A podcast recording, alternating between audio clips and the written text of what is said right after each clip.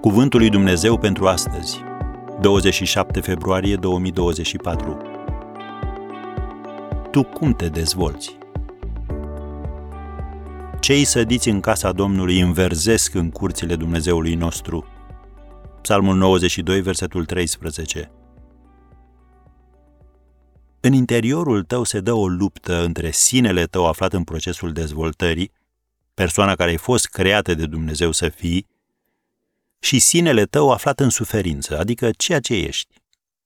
Sinele tău suferind se simte incomod și nemulțumit și atunci vei fi atras de obiceiuri rele, cum ar fi uitatul la televizor fără să te gândești la nimic, consumarea alcoolului, întreținerea unor relații greșite, cheltuirea excesivă a banilor, lucruri menite să-ți anestezieze temporar durerea.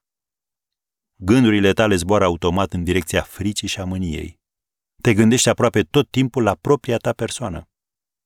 În schimb, dezvoltarea, înflorirea, creșterea, prosperarea are loc, unu, în duhul tău, ai senzația că primești idei și energie dintr-o sursă din exterior și așa este, primești putere de la Duhul lui Dumnezeu. Noi discutăm despre a fi inspirat, care literal înseamnă a primi suflarea lui Dumnezeu.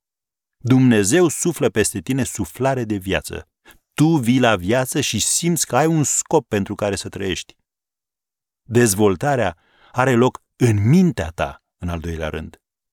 Gândurile tale sunt marcate de bucurie și pace. Ai dorința de a iubi și de a învăța. Ești transformat prin înnoirea minții, cum scrie în Roman 12, versetul 2.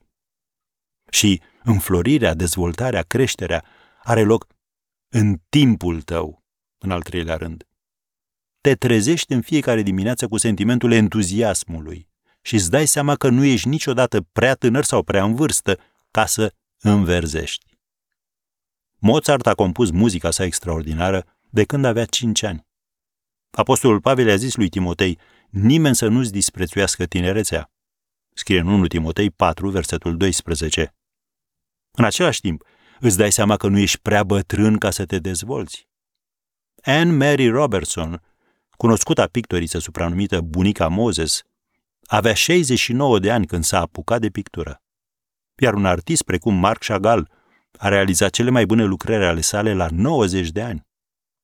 Este o dovadă de smerenie să recunoști că nu poți face tot ce-ți dorești. Dar odată ce accepti lucrul acesta și cauți să profiți la maximum de ceea ce te-a creat Dumnezeu să fii, începi să te dezvolți.